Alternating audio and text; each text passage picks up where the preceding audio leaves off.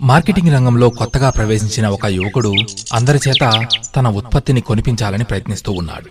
దాదాపు అందరూ అతని మాటలకు ముగ్ధులై కొనుగోలు చేస్తూ ఉన్నారు. కానీ ఒక వ్యక్తి మాత్రం చలించలేదు. ప్రతిరోజు ఏదో ఒక సాకు చెప్పి తిప్పి పంపించేసేవాడు ఆ వ్యక్తి. అలా నెల రోజుల పాటు ఆ యువకుడు ఓపిగ్గా ఆ కస్టమర్ని కలుస్తూ ఉండేవాడు. చివరికి ఆ యువకునితో విసిగిపోయిన ఆ కస్టమర్ ఇప్పటికి నెల రోజుల నుండి నా ఇంటి చుట్టూ తిరుగుతున్నావు.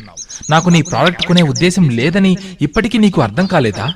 అని చిరాకు పడ్డాడు.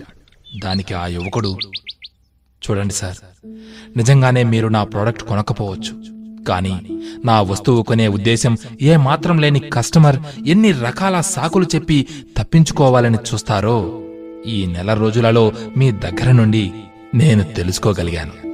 ఇది కూడా మార్కెటింగ్లో ఒక పాఠమే సార్. ఈ విధంగా నేను కొన్ని విషయాలను మీ వద్ద నేర్చుకున్నందుకు మీకు కృతజ్ఞుణ్ణి సార్ అని అతను సమాధానమిచ్చాడు. ఆ యువకుడి సహనానికి కస్టమర్ నిర్ఘాంతపోయాడు. వెంటనే అతని ప్రోడక్ట్ కొనుగోలు చేశాడు.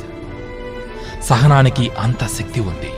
సహనం కలిగిన వ్యక్తికి మొదట కాస్త కష్టమనిపించినా చివరకు విజయం మాత్రం తనదే అవుతుంది. సహనం వహిస్తే గొంగలి పురుగు సైతం రంగురంగుల సీతాకోక చిలుకగా మారుతుంది. సహనం గల మనిషి తాను అనుకున్న వాటినల్లా సాధించుకోగలిగే అద్భుతమైన సంకల్ప శక్తి కలిగి ఉంటాడు. కర్ణుడికి కవచకుండలాలు ఎలాంటివో మనిషి విజయానికి సహనం అలాంటిది. అందుకే మన పెద్దలు అంటారు మనిషికి ధన సంపాదన లేకున్నా పర్వాలేదు గాని సహన సంపద అవసరం అని. అందుకే అంటారు ఓర్పు ఎంత కఠినంగా ఉంటుందో దాని ఫలితం అంత అంత అద్భుతంగా ఉంటుంది అని. ఏమంటావు మిత్రమా? ఆ?